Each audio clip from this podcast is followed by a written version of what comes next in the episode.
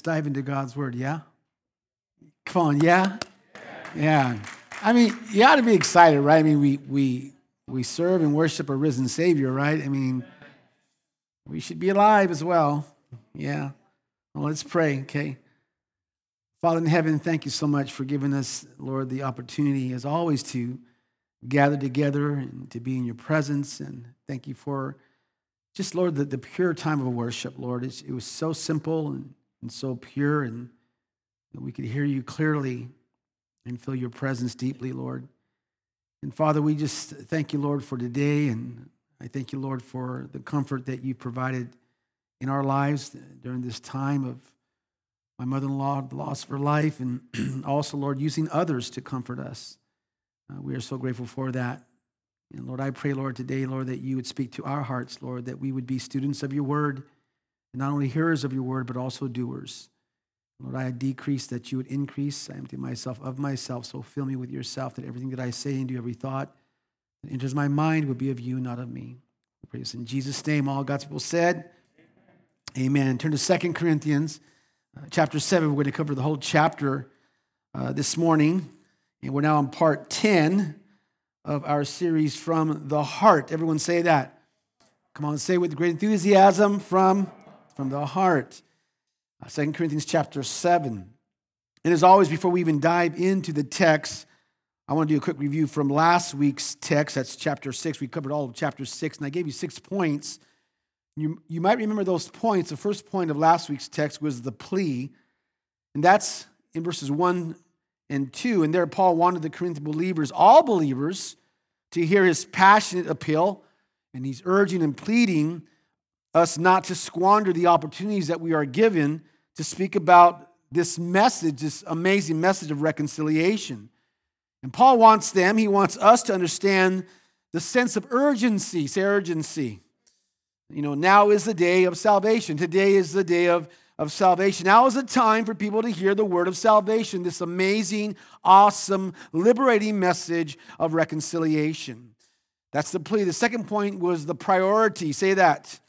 And that's in verse 3 there. And Paul feels that it's all important to make it a priority, not to put a stumbling block, listen now, a stumbling block in anyone's way. And he was committed, Paul was committed to preventing anything or anyone from discrediting the ministry and discrediting his walk with Christ. The third point uh, was the patience. Say that, the patience. That's in verses 4 through 7. And we learned that in the Greek, the word patience is hupomone. Hupomone. It literally means to stay under the pressure. And it's the idea of steadfast endurance in adversity and constant strength under difficulty. And the mark of a Christian who has learned, listen now, who has learned how to walk with God and has learned to serve in ministry stays under the pressure. In other words, they don't quit, they don't throw in the towel, they don't give up. Are you guys with me? They hang in there. And we know that Paul faced continual conditions of pressure, but he never quit. Paul never gave up. That's what we love about him. The other point was uh, one, two, three, four. The fourth point was the paradox, a paradox. That's in verses 8 through 10. And Paul there reveals his passion for ministry through several paradoxes describing nine co- contrasting, excuse me, contrasting pairs of characteristics. And what he does, he reveals that ministry, that ministry in the Christian life is filled with ups and downs, right? Ups and downs. And then the fifth one was the parent, say it, the parent. And that's verses 11 through 13. And Paul there he speaks to the Corinthian believers as a loving father to his children. And finally, the sixth point of last week's text was the, was the prohibition. Say that. The prohibition, and that's in verses 14 through 15. And there, Paul, what he does, Paul appeals to the Corinthian believers to separate themselves, say separate, separate themselves from anything that would hinder their walk with Christ. Then in verses 16b through 17, Paul, what he does, he quotes from a collection of Old Testament passages to make his this case, his case, this case about separation. And then in verse 18, what he does, he, he quotes another Old Testament passage to finally establish that a believer's relationship with God, a believer's relationship with God through faith in Christ, is that of a child, listen now, to a father. Don't you love that?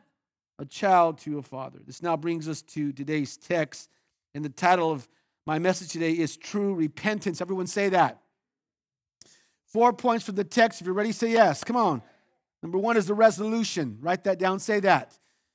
First point is the resolution. The resolution. And here, I want you to follow me here. Paul, what he does, he urges the Corinthian believers to make the firm decision, a resolution to turn from the unclean things that defile them and to seek God's holiness. Did you get that? Again, what he does, I'm going to say it again, he urges the Corinthian believers, us, all believers, to make the firm decision, a resolution to turn from the unclean things that defile our lives and to seek God's holiness. Look at verse 1 with me. Since, or your, your Bibles might render it as therefore, we have these promises. And I want to stop there say these promises. Well, what promises? Well, the promises back in chapter 6, verse, verses 16b through 18. The promise of acceptance that uh, he's our God, right? And that we are his what? People. That he's our father, we are his sons and daughters, and that we can live a closer life and a closer relationship with him. Now, if you're saved, say amen. It's the promise and the person of God that would motivate each of us, motivate us to seek a closer, more consecrated, and separated walk with Him. Now, I want to say this, and you got to get this God blesses those who separate themselves from sin. God blesses obedience. Can I get an amen? Now, since we have these promises, right? What does, what does Paul say that you and I, that we, them, the Corinthian believers, all believers should do? Well, let's read on. Dear friends, or beloved, love that, beloved, let us, say, let us. And I love the f- fact that Paul's including himself. Let us purify or cleanse ourselves from everything that contaminates body and spirit. You get it? I want to stop there and I want you to write this down Psalm, because in Psalm 51, verse 2 and verse 7, write that down. Psalm chapter 51, verse 2 and verse 7, there David asks God to cleanse him.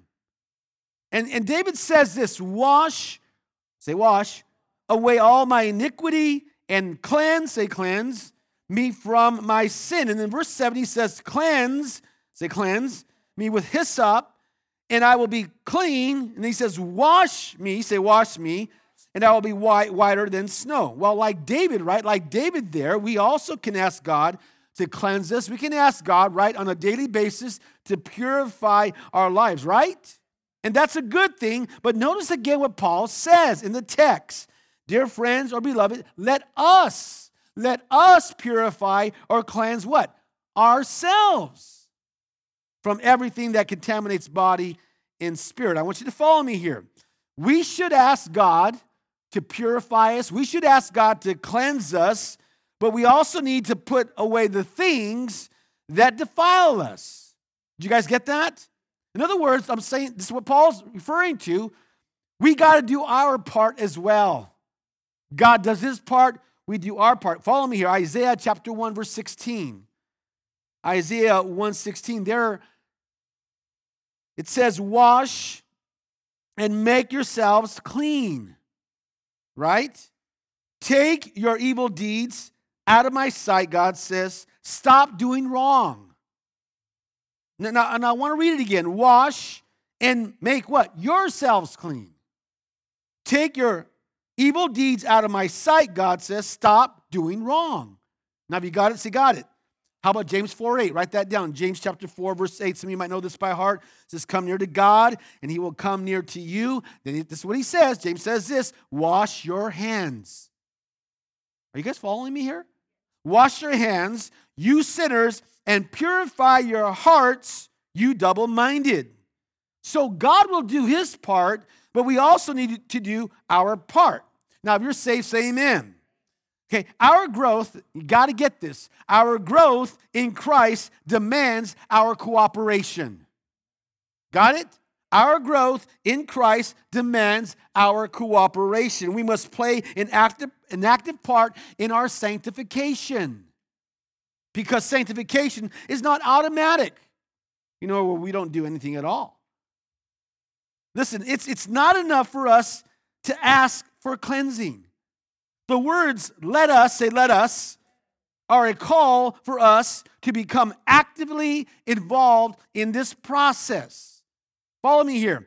We need to cooperate with the work of the Holy Spirit and cleanse ourselves, right? And we do this by saying no to the things that defile us and yes to the things that develop us, the things that draw us closer to God. Got it? Notice what the text says. Dear friends, let us purify or cleanse ourselves from everything that contaminates body and spirit. Say body, say spirit. And Paul mentions both body, speaking of the flesh, and spirit, referring to the, well, the body to the outer and the spirit to the inner, right? So stay with me here now. The contamination or filthiness of the body, speaking of the flesh, is referring to the obvious physical sins the outward sins. The contamination or filthiness of the spirit, the mind, the spirit is referring to the mind, the thoughts that nobody sees. You got that? The sins that are not so obvious. So you have the obvious sins, the outer, the not so obvious, the inner.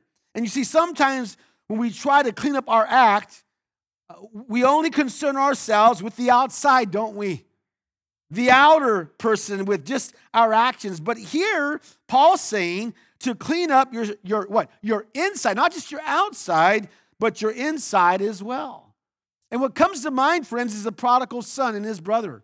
And you might know the story, right? The younger brother, he was guilty of the sins of the flesh. You know the story, right? It was it was outward, it was physical, and he took his share of his inheritance early, right?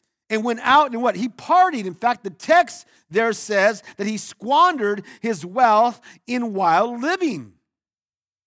So you could see through his lifestyle that he was living a life of sin. It was obvious.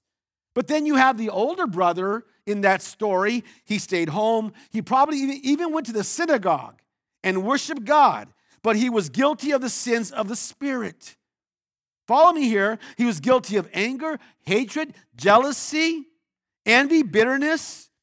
When his father welcomed his younger brother home, he wouldn't even respond to his father's command to receive his brother back. Why? Because he, the older brother, he was jealous.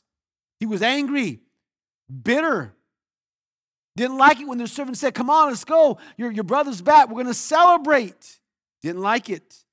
And you see, as Christians, we need to be concerned not only with just the outside, not, not with just the actions, but with the inside. Not just the body, the flesh, but also the spirit. So here's a lesson. Here's a lesson cleanse ourselves both outwardly and inwardly. Cleanse ourselves both outwardly and inwardly.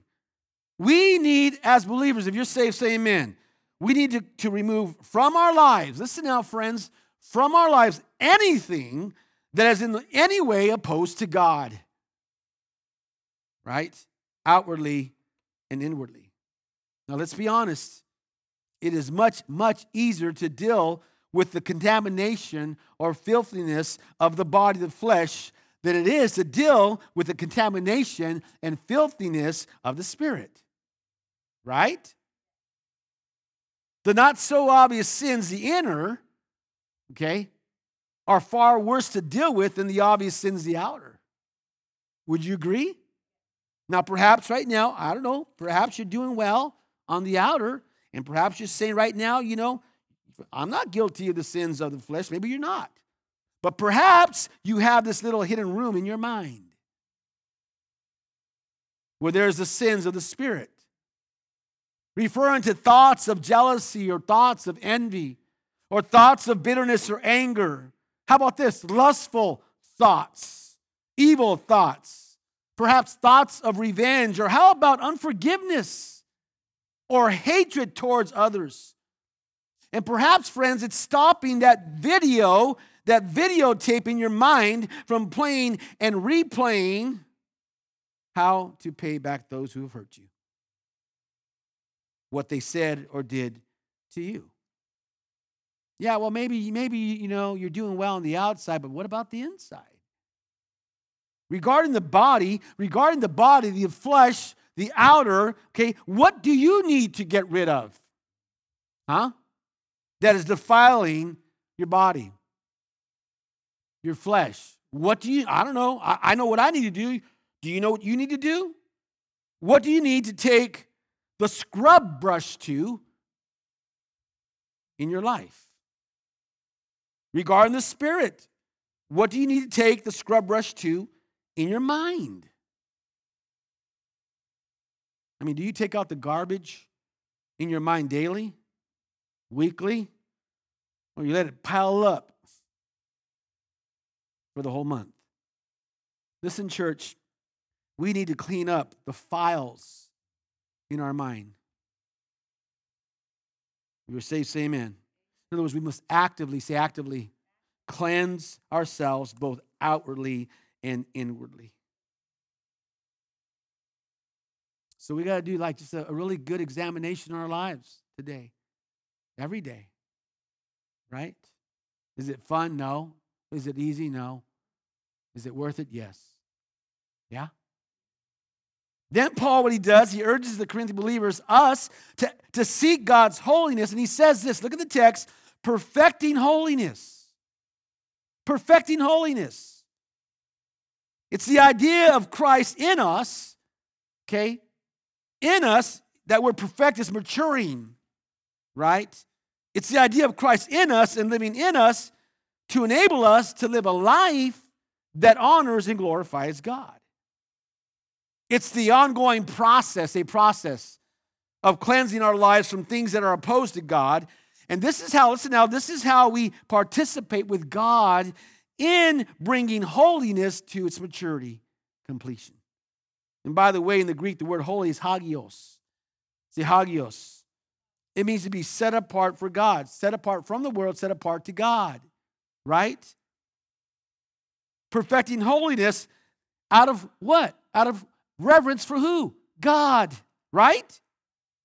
So we perfect this holiness out of reverence for God. That's why we do it. Yeah? Listen, out of reverence for God, or your Bibles might render as the fear of God, doesn't mean that you and I are scared or afraid of God. Okay? It means a, and I want you to write this down, it means a reverential awe I'm to go slow here. It means a reverential awe that produces humble obedience. Again, a reverential awe that produces humble obedience to a loving God. I'm going to read it one more time. A reverential awe that produces a humble obedience to a loving God. That's what it means. Got it? Now, I want you to write this down. Proverbs chapter 1, verse 7. Proverbs 1, verse 7 it says, and I love this the fear of the Lord. Some of, some of y'all might know this, right? The fear of the Lord is the beginning of knowledge. Okay? And it, it goes on to say wisdom as well. You're right, sis. Amen. The Bible also says the fear of the Lord is wisdom. All right? And in instruction, it says the fear of the Lord is also understanding.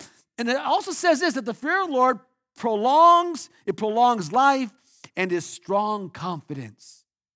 Don't you love that? I want you to write this down Proverbs 8 13. Proverbs chapter 8, verse 13 says, The fear, gosh, we got to get this now.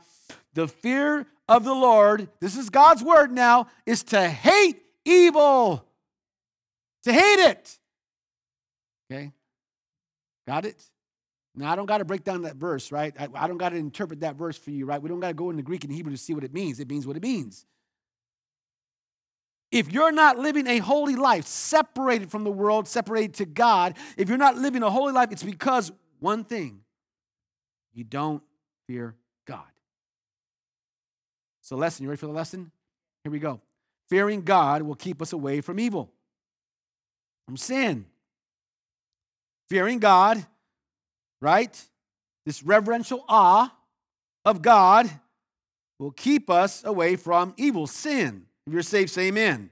I want you to get this. Our strongest defense against the flesh, our strongest defense against evil, our strongest defense against sin is to fear God.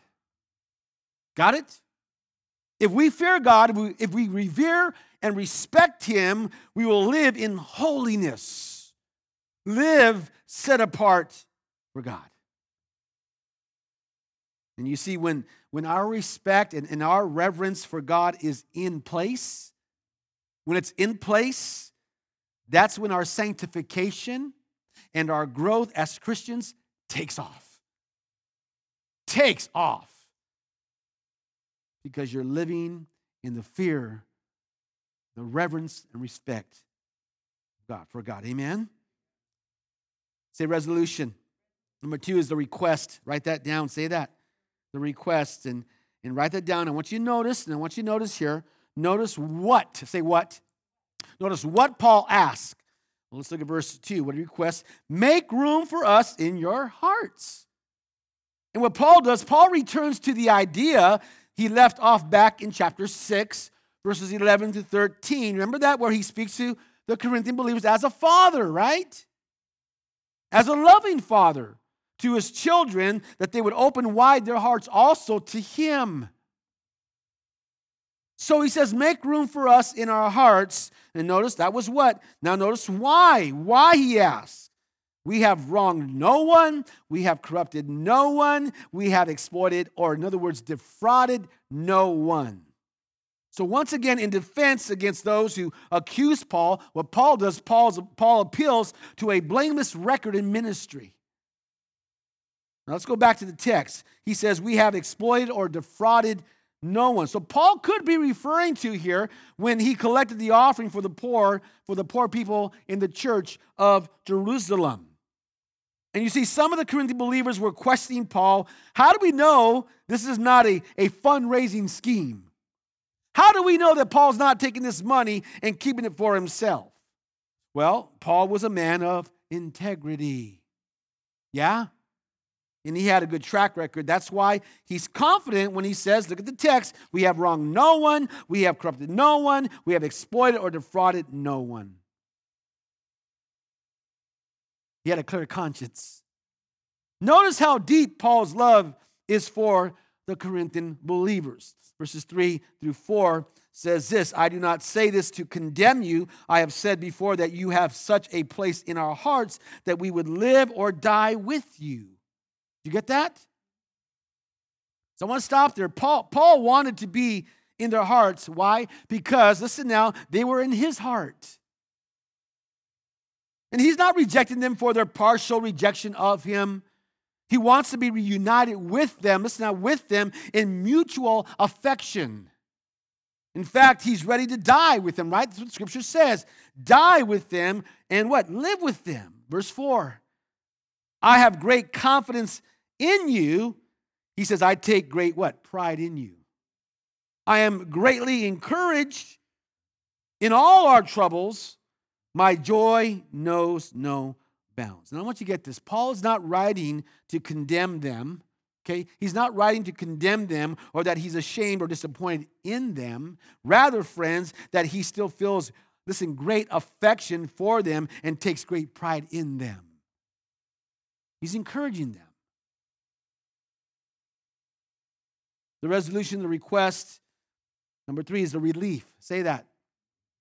Because here, Paul does, Paul now what he does, he describes his great relief and joy at what he finally did hear from Titus about the Corinthian believers' response to Paul's letter to them. The relief. Look at verse 5. For when he came into Macedonia, this body of ours had no rest.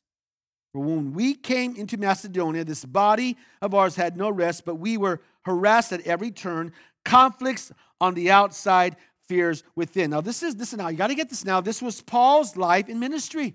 This is what he dealt with. I mean, it was a great life of blessing. I'm sure he was blessed, right, in the life of ministry, but also a life of many what? Conflicts and fears of what? A life of ups and downs. So I want to give you some background here. You might remember this. Back in chapter 2, remember this? Chapter 2, verses 12 to 13. Paul wrote a letter to the Corinthian believers from Ephesus. And he sent who? Titus.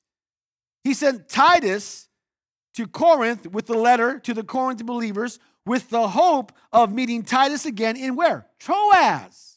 Remember that? In Troas to hear the report regarding the well being of the church in Corinth.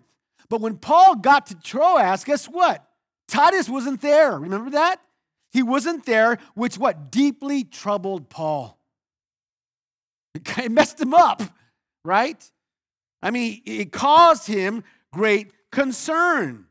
I mean, he was even almost borderline depressed that Titus wasn't there. So what Paul does, remember this, Paul, what he leaves Troas to go where? Macedonia. Where he eventually, eventually, excuse me, eventually meets up with who? Titus. What a relief it was when he saw Titus. Got it? And Titus there what has a good report about the Corinthian believers and they had received Paul's admonition and they responded to Paul's letter favorably. What a relief, right? Let's move on, verses 6 and 7. But God, say, but God. Anytime you see or hear those two words, God is up to something. Amen? But God, who comforts the downcast. That word downcast could also be rendered as depressed. Now, don't forget that, okay? Say depressed. But God, who comforts the downcast or slash depressed, comforted us by the coming of who? Titus, verse 7. And not only by his coming, but also by the comfort you had given him. Love that. He told us about your longing for me, Paul says, your deep sorrow, your ardent, or in other words, passionate concern for me, so that my joy, Paul says, was greater than ever. Paul was comforted, listen now, by the coming of Titus and, and by the comfort that Titus himself received from the Corinthian believers. So, you guys ready? We got, we got, we got a couple lessons here. You ready for the lesson? Okay. This is a lesson. Be real. Say that. Be real. Paul, what I love about Paul, if you study the life of Paul, if you read his epistles, you will come to the conclusion that Paul was real. He was authentic, right? He was. In fact, in Second Corinthians, this is why we call it from the heart, is because he shows his open heart. In fact, friends, we get a glimpse from this book, Second Corinthians, we get a glimpse of his honesty and his vulnerability. Let's go back to the text. I want to prove my point here. But God, who comforts the downcast or slash depressed, comforted us by the coming of Titus. What I love about Paul was he didn't act like everything was always good, like everything was always okay in his life. He didn't act like he never had a bad day. He shows his own insecurity. He shows his own fear. He shows his own depression. He was real. Now, we're talking about the Apostle Paul. This dude was called by God. You could see God moving in his life, but yet this man was real. He didn't act like this super spiritual person, like everything was cool all the time, right? And I want to tell you this, friends. Listen now, if you're saved, say amen. We don't need to act all spiritual. It's okay, listen now, it's okay to say it's not going so great. It's okay. You know, sometimes we feel like we have to put up this front, you know, and because we're Christians and our brothers and sisters say, How's it going, man? How's it going? Oh, it's going great. Praise the Lord. When you know inside you're not doing so great. And really? Really? You say, Praise the Lord, it's going great when you know it's not? How about, hey, let me prove my point. Couples coming to church, you're fighting on the way to church. You're arguing and fighting on the way to church, right? Right? Okay, let me tell you, you put it in front. You're fighting, you're, you're, you're arguing, you park the car. As you walk and the greeters open the door, how's it going? Oh, praise the Lord, everything's going great. Thank you, Jesus. No, you're a liar. You're lying. You're not doing so great. It's okay to say, you know what? Honestly, not so great. Yeah? And if you know me for a long time, I've been your pastor for almost 30 years. And you ask me, how's it going? How, how am I doing? There's times I'll say, you know, I'm doing good, praise God. There's times I'll say, you know what, not so good. It's not so good right now. I'll say things like that. So let's not try to act all spiritual. Let's let's be real. Let's be authentic. Yeah. The other lesson is this: God uses people to bring His comfort. He uses people to bring His His His comfort. Right? I mean, it's right there in the text. Right? And sometimes God will, yeah. Sometimes God will just supernaturally give us comfort right straight from His throne, and we experience that. Right? But sometimes He will give us comfort through what? Through people. And sadly, some of us like to think that we, we can manage, you know, I can deal with it. I can manage life without getting too close to another person because, you know what? Because, you know, we're afraid that, you know, that we might be betrayed or abandoned by others. And unfortunately, sadly, that happens. I get that. But God's way is not to leave us alone. Right? This is why he uses people to bring his comfort right? His comfort. And that's something Lou and I have experienced, especially her, because that was her mother, experienced that people were just poured in and comforted my wife. And obviously, God used me to comfort her, my kids to comfort her. But God uses people, right? He uses people to bring his comfort to them. Number four, here we go. Number four is the repentance. Say that the repentance. The repentance. And what Paul does, Paul, what he does, and I love this, he contrasts godly repentance with worldly repentance. So let's read verses 8 through 10. Even if I cause you sorrow by my letter, I do not regret it, though I did regret it. Paul sometimes, I have, I have no idea what he's saying sometimes, right? Paul, what he's saying, but he's saying here, even, even if I cause you sorrow by my letter, I don't regret it. But then he says, though I do regret it, right? In other words, I think what Paul is saying, I think, I can't, I could be totally wrong, is he didn't enjoy the idea of being so confrontational with the Corinthian believers, even though they deserved it. Then he says this, I see that my, and I love this. After he said that, I love this. I see that my letter hurt you. Love this, but only for a little while.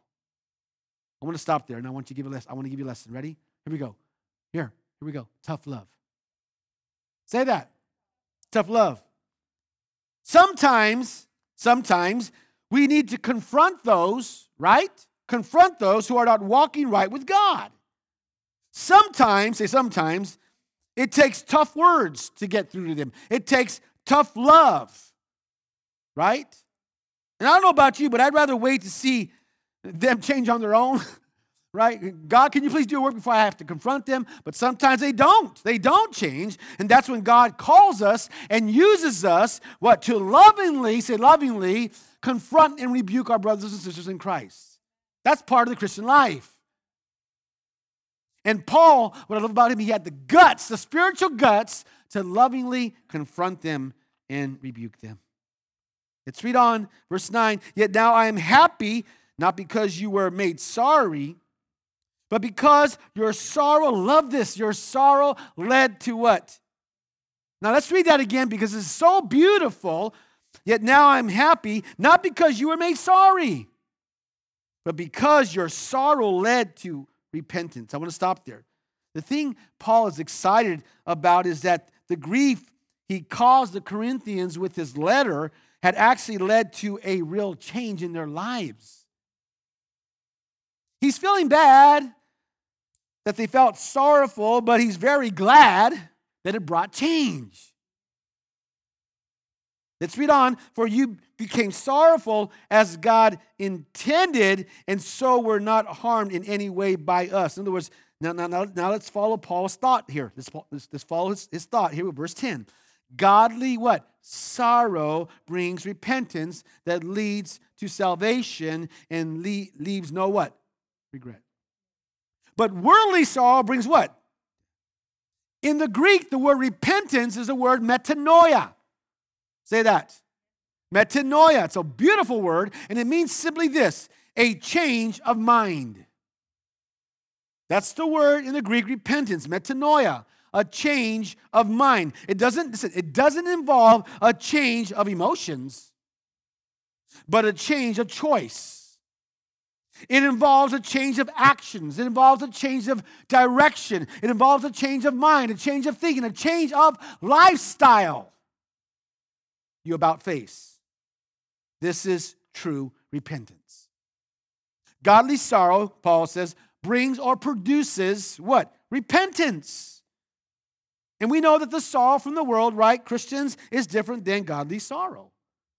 Worldly sorrow, say worldly sorrow, is just emotional grief. It's remorse. It's regret. It's feeling sorry. That's what worldly, worldly sorrow is. It's feeling sorry. Not feeling sorry because you did something wrong, but because you were caught. Right? Worldly sorrow, listen now, friends, has no ultimate solutions. It only produces guilt, shame, resentment, anguish, despair, depression, hopelessness, and even as Paul says, death. But godly sorrow, say godly sorrow, is a heartfelt conviction. Conviction that we have offended God by our sin and results in change. Got it? A change of mind, a hatred for sin, a willingness to make things right before the eyes of God. And what comes to mind is Judas and Peter. After betraying Jesus, right? Judas, after betraying Jesus, was remorseful. He had worldly sorrow. But Peter, after denying Jesus, was repentful. That was godly sorrow. One had worldly sorrow, one had godly sorrow, right? And Peter, because he had godly sorrow, it produced change in his life. One death, one life. Now, notice, I want you to notice the result of true repentance. Look at verse 11 with me. See what this godly sorrow has produced in you. And then he goes on to say this I'm going to read it from the NIV. What earnestness, what eagerness to clear yourselves. In other words, true repentance deals with the sin immediately. Got it? No delays. It takes care of the situation, it corrects it now. It's doing what's necessary to clear the wrong you've done. In other words, it's listen now, it's clearing your name.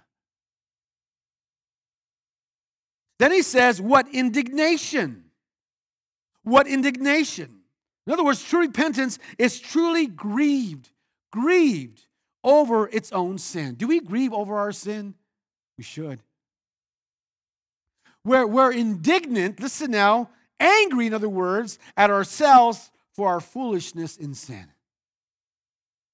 Then he says, What alarm? Or your Bibles might say fear.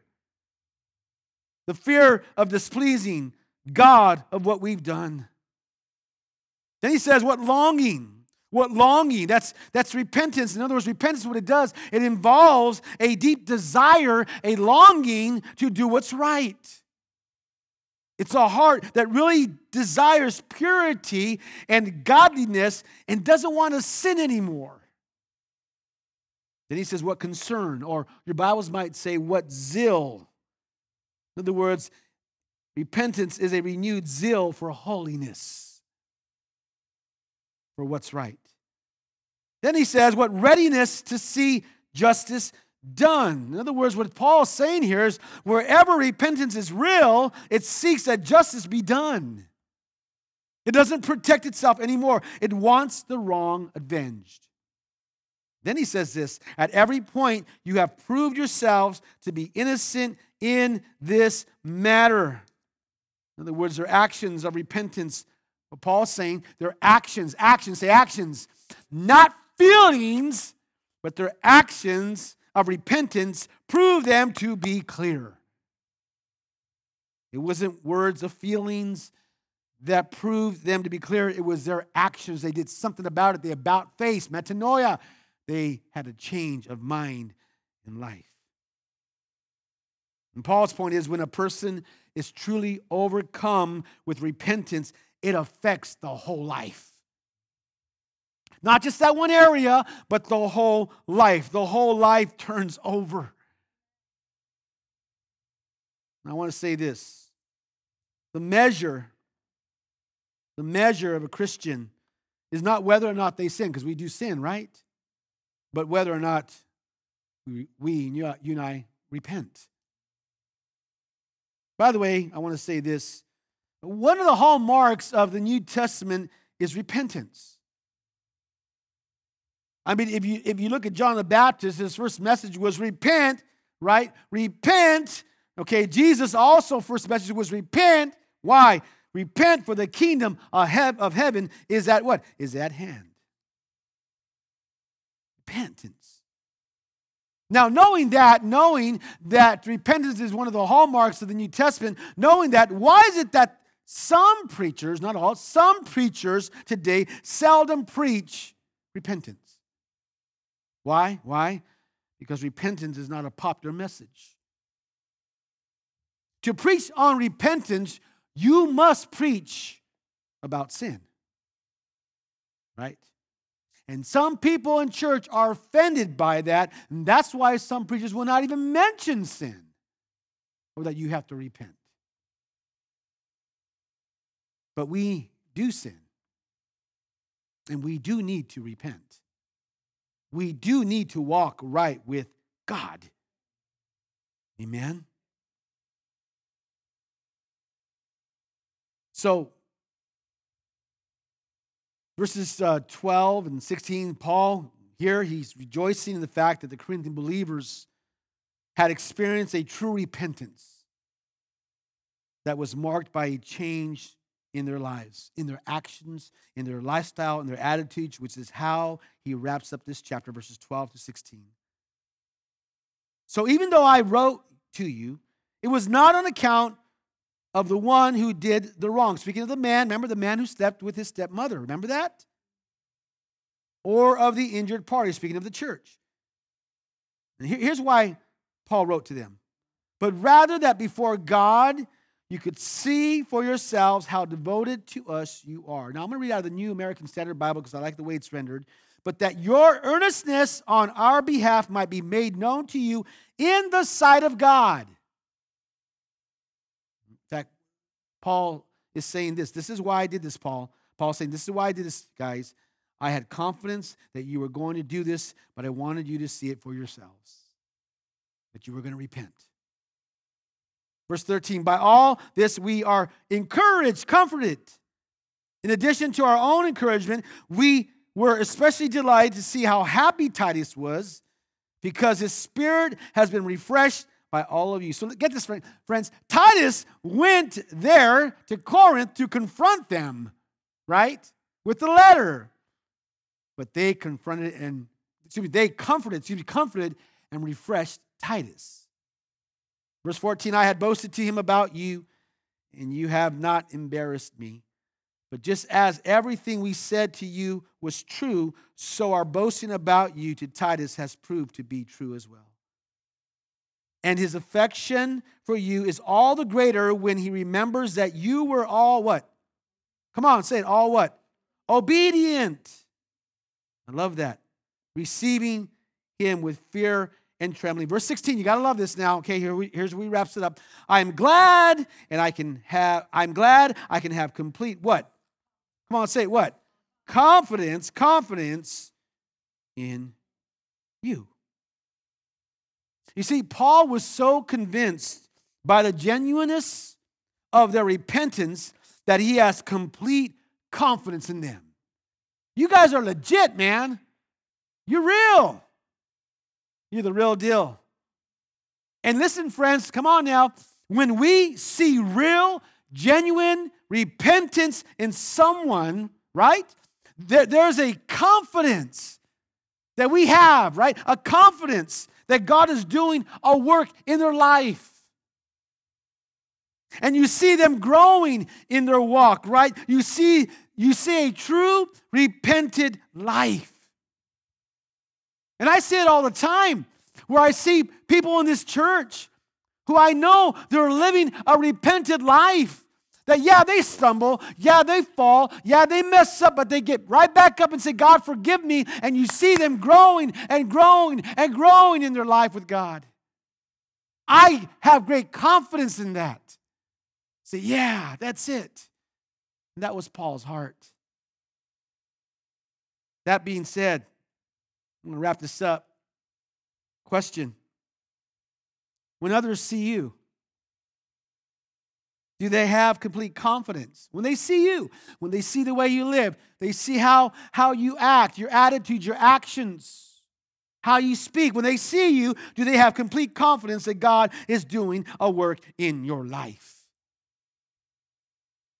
That you're growing, listen now, in your walk with Him. Do they see a true, authentic, repented life? Oh, they should. Amen. Let's all stand. Father,